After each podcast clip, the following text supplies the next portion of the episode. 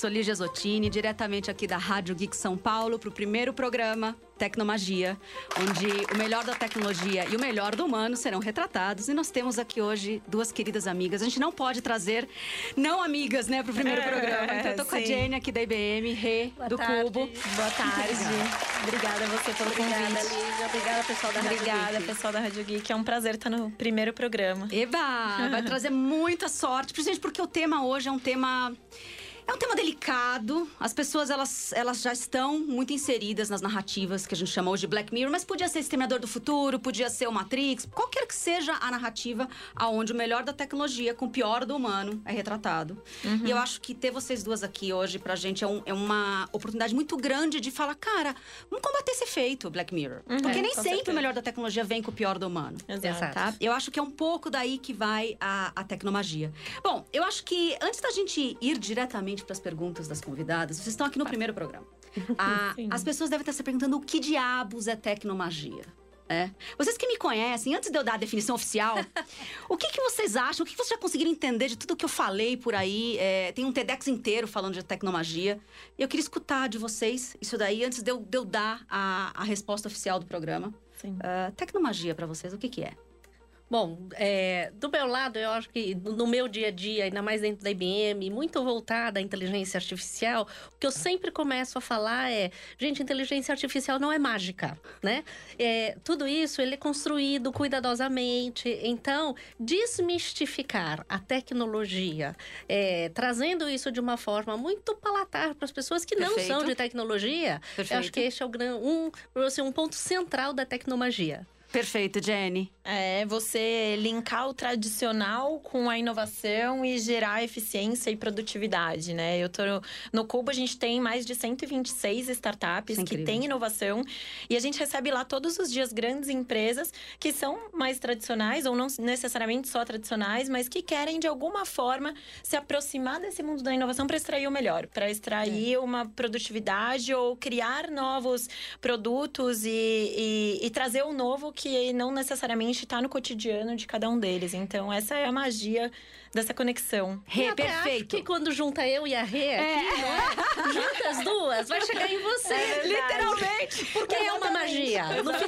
Exatamente. contas, é uma magia o que Exatamente. acontece, né? Não, perfeito. Eu acho que quando vocês colocam dessa forma, a- a- o termo que eu uso no mercado ah, como tecnomagia, ele vem inspirado no o Arthur Clarke. O Arthur Clarke é o cara que escreveu 2001 Odisseia no Espaço. Uhum, Ah, e aí ele fala a seguinte frase, que toda tecnologia madura, ela não se difere na magia, da magia. Seja pelo seu poder de encantamento, seja pelo seu poder de manifestação mesmo, de fazer coisas rapidamente, magicamente, né? Se a gente pegasse uma pessoa hoje, de 100 anos atrás, ou de 50 anos atrás, e ela tivesse congelada e voltasse pro, pro mundo de agora, ela ia achar boa parte da tecnologia feitiçaria, entendeu? Coisas de ver. Tem um ser humano lá na caixinha preta, entendeu? Do outro lado do lugar. Um gnomo, né? Então é desse, dessa, dessa linha que, que a gente acredita aqui. Então, ah, principalmente porque a gente está muito acostumado a só freimar, a só recortar É. o humano Sim. como um problema.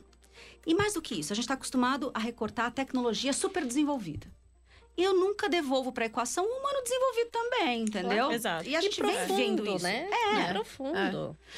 Enfim, E hoje em dia, principalmente, você tem que também ter esse autoconhecimento, você tem que ter também esse outro lado de novas habilidades que você precisa adquirir para também lidar com essa nova tecnologia que tá vindo, né? Então tem muito também desse, desse lado humano em tudo isso. Rê, você que tá num ecossistema, agora o Cubão é um prédio inteiro, né? Eu Exato. visitei ele duas semanas atrás. Sim. E é muito comum, ah, dentro de prédios assim, sei lá, eu desci pro almoço escorregando no escorregador, tem toda uma série de eventos para descompressão, desde Uhum. mindfulness. Conta um pouco, você como uma pessoa que cuida desse ecossistema, responsável Sim. pelo ecossistema, é mais do que só parede colorida e comida grátis, né? Por Não, que, que tem certeza. esse. Por que, que é tão É. importante agora isso dentro de ecossistemas de inovação? Não, tipo, tem- tinha alguém trabalhando na rede, tem uma rede Aham. lá no Cubão, e, tipo, trabalhar em rede, o cara tava deitado trabalhando na rede. Como, como é isso? Pra que isso? É, na verdade, eles não olham quantas horas você tá, mas o que você produz, né? Então, o que você produz é que vai, vai fazer toda a diferença. E para você produzir dessa forma, você precisa estar confortável com tudo que, que tá acontecendo ao redor.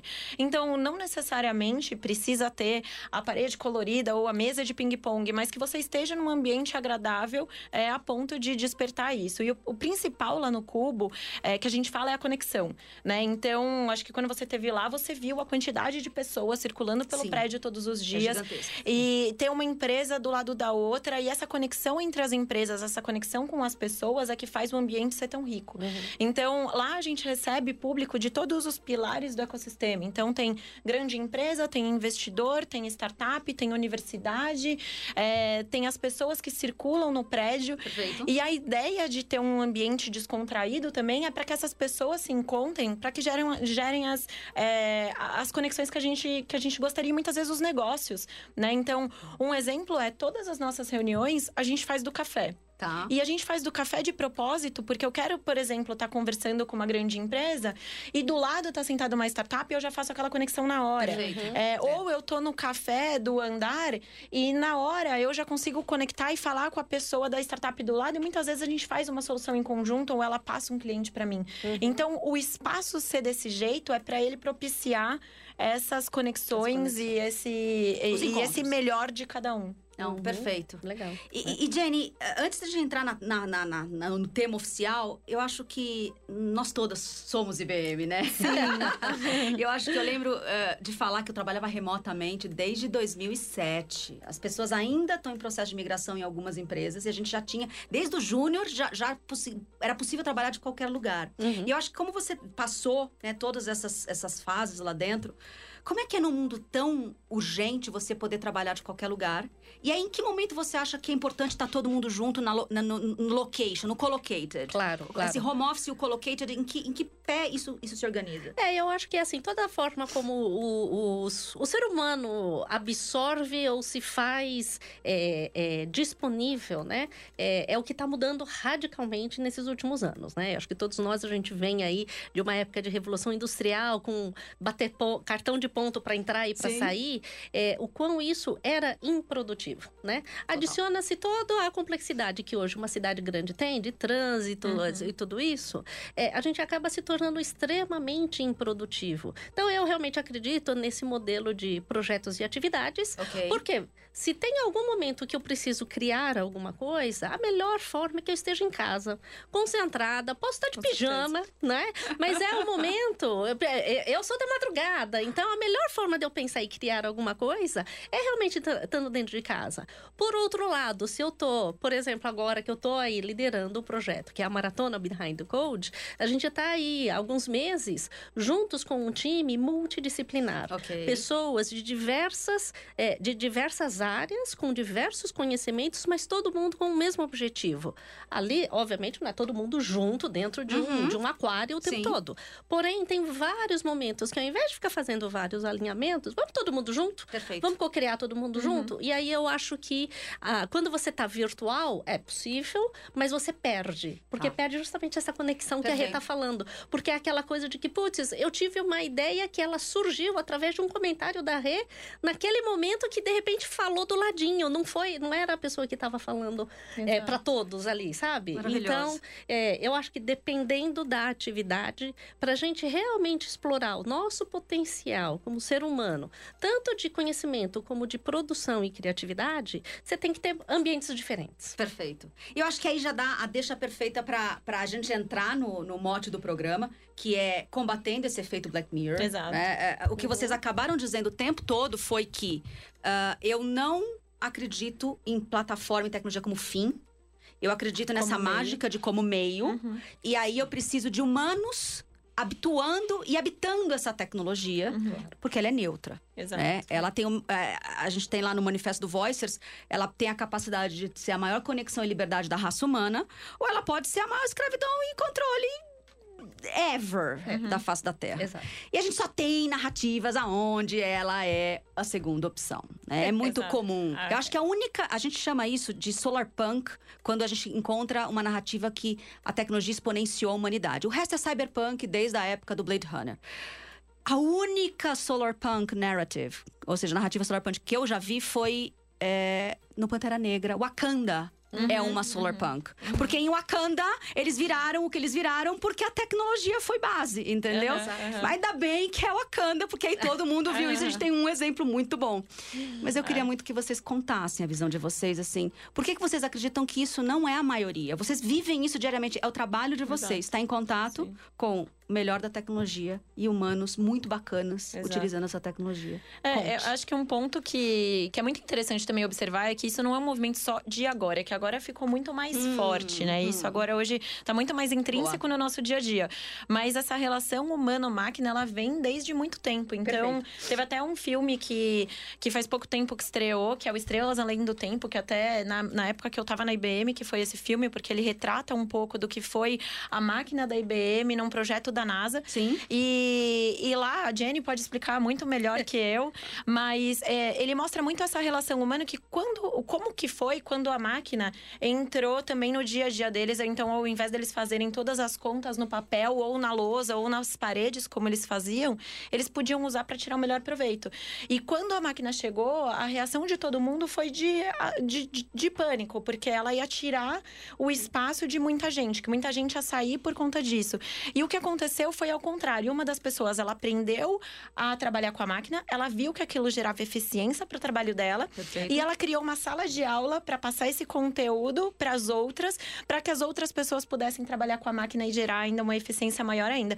E isso começa desde lá de trás, desde a época que que eles levaram o homem à lua, né? Então, e hoje isso tá muito mais forte no nosso cotidiano, intrínseco em tudo que a gente faz, né? A gente não consegue hoje mais falar sobre essa relação e o nosso dia a dia sem tecnologia. Perfeito. Como que a gente vai tirar o melhor disso, né, Jenny? Acho que você Claro. pode falar ainda melhor do que eu sobre o filme, sobre É. como tudo começou. É, e o filme é super interessante, ainda mais agora, né? Estamos bem no na tempo época que a gente dos, está vivendo, os 50, anos, é. anos, né? Em que o ser humano pisou ali na Lua, né? E ali realmente ele é verídico, né? Essas, É. As personagens, elas existem aí, né? Então, o filme, ele é... Eu, eu particularmente, acho lindo é, por vários aspectos, inclusive pelas mulheres negras, Exato. né? A gente tem vários recortes todas isoladas, e, e- né? e progresso. E você vê que na hora de fazer o double check, né? Aham. realmente chama uma mulher negra que fez na mão para fazer o double check de diversos homens. É, o astronauta fala assim, na, na, na sala cheio de É. militares, fala, eu não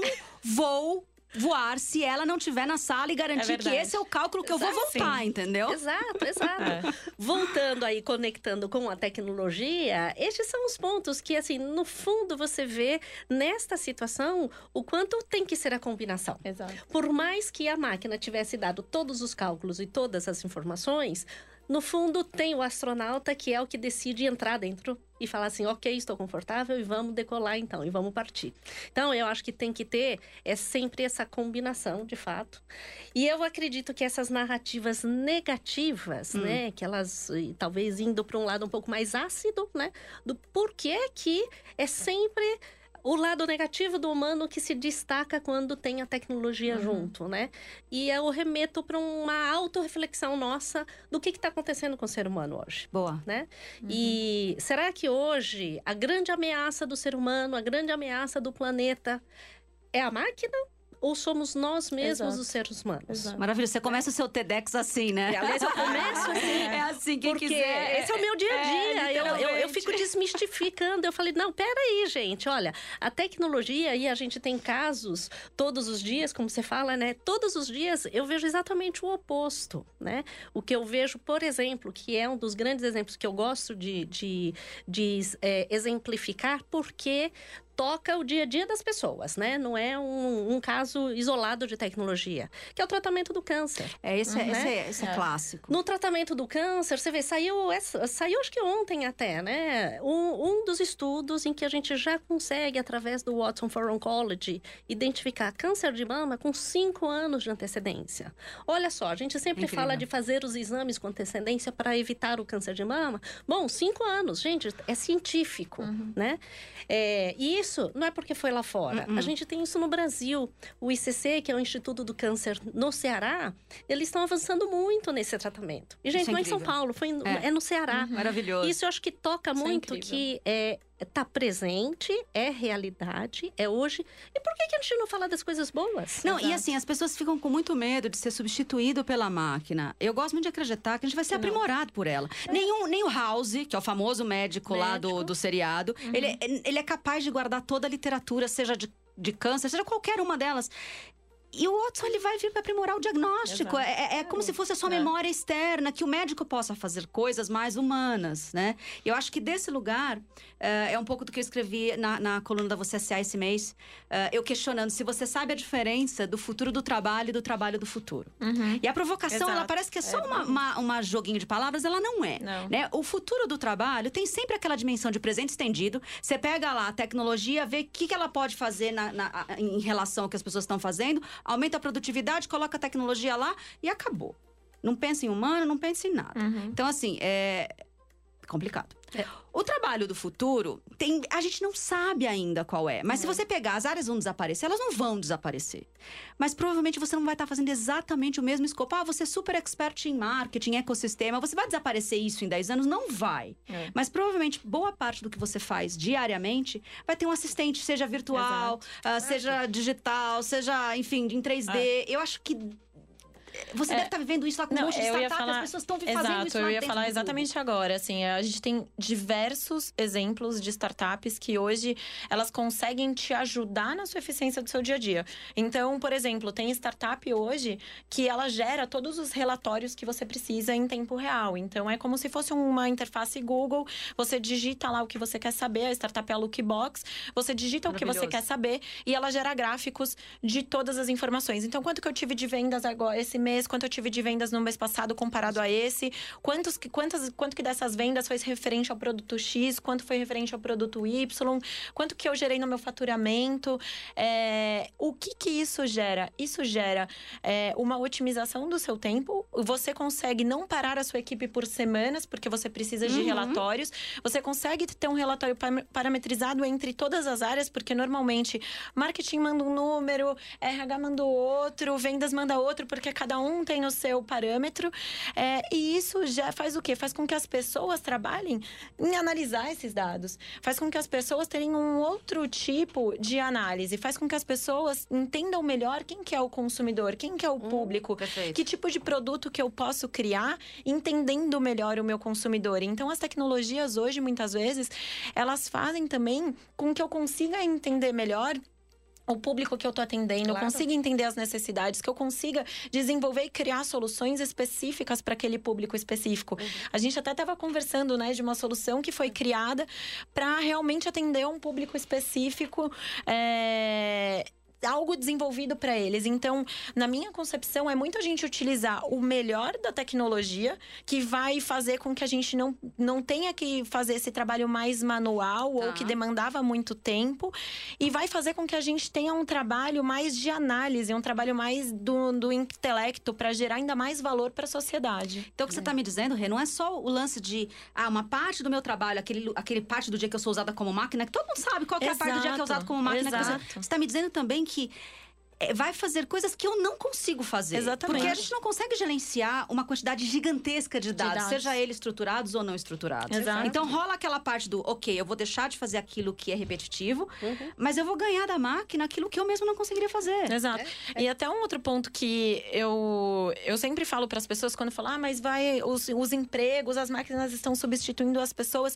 Só que muita gente não vê a quantidade de empregos que são gerados por novas soluções de tecnologia. Então, quando a gente pega um Uber, quando a gente pega uma, um log, quando a gente pega inúmeras startups que são criadas, iFood, a né? quantidade de empregos que são gerados por conta dessas novas soluções Sim. que trazem e que ajudam no nosso cotidiano, que trazem eficiência para nós mesmos, é incrível, né? Então, é, então a gente é. fala muito é o que você falou, a gente fala muito do lado é. B, que é os é. que são os malefícios causados, mas a gente não fala e não olha todos esse todo esse outro lado, né? E você vê que interessante, né? O IDC soltou um relatório que fala que hoje, né, não é amanhã não, hoje, em toda a América Latina, são 550 mil empregos que não são é, completos, né? Eles É. estão ali, estão abertos é. e não conseguem E não consegue. ser preenchidos justamente por falta de qualificação. E muitas vezes a gente discute isso, né? Até, é, putz, mas será que é, é, o, o- aqui no Brasil a gente tem uma deficiência?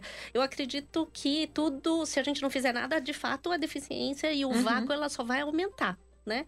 Por outro lado, como a tecnologia hoje ela está muito democratizada, significa o seguinte: o que Gosto está dessa palavra. disponível hoje nos Estados Unidos, na Índia e na China, está disponível para o Brasil. Exato. Então a gente não tem nenhuma diferença mais. Uhum. Depende, é da gente. Exato, Depende das exato. iniciativas todas para a gente cobrir, sim, uma formação da base, Uhum. né? Dentro disso, até a gente lançou a maratona com um grande objetivo ali, justamente de formação. É a gente colocar à disposição de todo mundo, estudante, de uma forma muito simplificada, justamente para não falar somente com pessoas de tecnologia, Perfeito. mas a gente colocou de uma forma muito simplificada para que estudantes Uhum. pudessem ter um contato com o Watson e colocar a mão no Watson e desenvolver uma aplicação. E eu sei que você não pode falar de números oficiais, mas são muitos fazendo Muito. isso. hoje lá. Milhares. Eu posso dizer que são milhares. Ai, que maravilha. Eu lembro a gente conversando no pré-projeto para ver qual seria Exato. a adesão e, e saber que tá na casa dos milhares é muito legal. Porque é, a prova de que a gente é um celeiro de desenvolvedores também. Claro. Isso é importante. E É, precisamos ter esta, precisamos. esta cabeça, porque é muito fácil a gente delegar essa responsabilidade. É, é. Mas espera, se eu tenho a tecnologia na mão, se Uhum. a Rê tem toda a inovação junto, gente, vamos dar as mãos. Vamos fazer todo mundo junto. É, né? a parte positiva que eu percebo no, no cenário, e até falando de Brasil mesmo, né? Eu que tô no dia a dia ali do, do empreendedorismo é, o tempo inteiro, o, o que eu percebo, e eu tô há 10 anos mais ou menos nesse ecossistema, é uma evolução muito grande Isso é muito e um legal. amadurecimento muito grande do ecossistema de startups, inovação, etc. Então hoje a gente não só consegue perceber uma evolução e um amadurecimento muito grande das startups, mas também da mentalidade das grandes empresas. Perfeito. É, Grandes Claro. empresas e empresas, né? Não necessariamente grandes, mas é, de uma busca muito grande dessas, dessas empresas que vem até nós entender o que, que são as startups, como que eu faço também para ter essa inovação dentro de casa e querendo sim se aproximar desse mundo. Claro. Então, é, tem um olhar muito de preciso também inovar, preciso colocar a tecnologia, preciso extrair o melhor da tecnologia, preciso mudar mindset, pre- preciso sim fazer transformação digital e cultural. Porque É. isso é uma relação muito de ganha-ganha.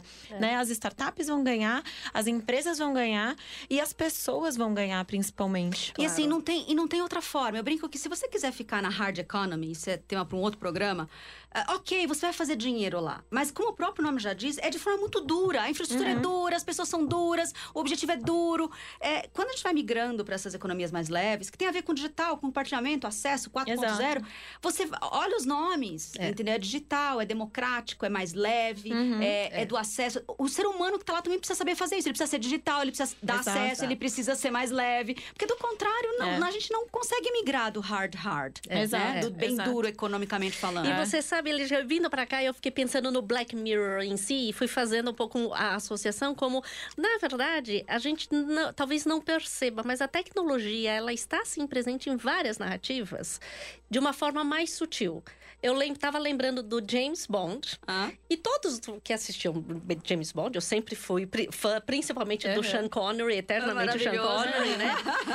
É, a gente não lembra o nome do técnico que sempre dava todas as armas especiais, os carros, as canetas, os relógios, mas sempre tinha um nerd É verdade. no James Bond. É verdade. Pega todos os E policiais. ele não seria James Verdade. Bond sem É, isso. Sem isso, Pode crer, exatamente. Ali maravilhoso, é uma combinação. Olha só, será que assim só a capacidade dele de É. luta e de Não, charme ia ser não. suficiente para ele ser o Exato. James Bond? Não. Não ia. A mesma coisa acontece com Missão Impossível. Vamos atualizar, É, né? é, Pra- eu fui muito lá, É, não, fui muito lá atrás. Bom, Missão Impossível é a mesma coisa. O Benji é o nerd geek, né? Do, Literalmente, do Tom, é. Hanks- do, do ah, Tom Cruise. Cruise Tom Cruise. né? E qualquer série de policial, você fala Blind Spot, né? A Total. gente tem a Patterson, né? É, you name it, né? Tem É. todos eles, né? O Blacklist, a mesma coisa. Mesma coisa. Lucifer também, né? Que tá muito Vai em onda. vai. assim, é, É. e é uma mulher, né? Olha só, colocaram uma mulher. Ou seja, acho que são vários exemplos em que a tecnologia ela está presente, mas ela está de uma forma muito mais sutil. Uhum. Só que nenhum desses grandes protagonistas e histórias também teriam é, feito todo sucesso Sem e a abrangência sem- sem, a combinação. É. Maravilhoso. É. Eu acho que pra gente fechar, a gente tem quatro minutinhos Nossa, que fechar. rápido. Passa muito rápido, não é? Ah, Vê. Muito rápido. Eu quero fechar com o, o Tom Frey, ele é um futurista. Ele diz Uhum. uma frase que eu gosto demais. Ele fala assim: O trabalhador do futuro será um orquestrador em suas especialidades. Para um bem maior, pois estaremos vivendo nas próximas décadas em um mundo que exigirá pessoas com maior calibre humano para poder fazê-lo funcionar. Uhum. Então, frase final com base em, em Thomas Frey, É, de vocês. Fantástico. Esse tipo de, de humano que a gente está esperando para essas próximas décadas. Sim. Ok? Bom, eu acho que a gente conversou aqui sobre combater esse efeito Black Mirror Uhum. e também que os nossos esforços não podem ser apenas na construção de cenários futuros, onde só a máquina vai estar exponenciada. A gente precisa devolver o humano para essa equação. Com certeza. Então, Jenny, Rê, dá um- um- uma frase final aí pro pessoal que está escutando a gente.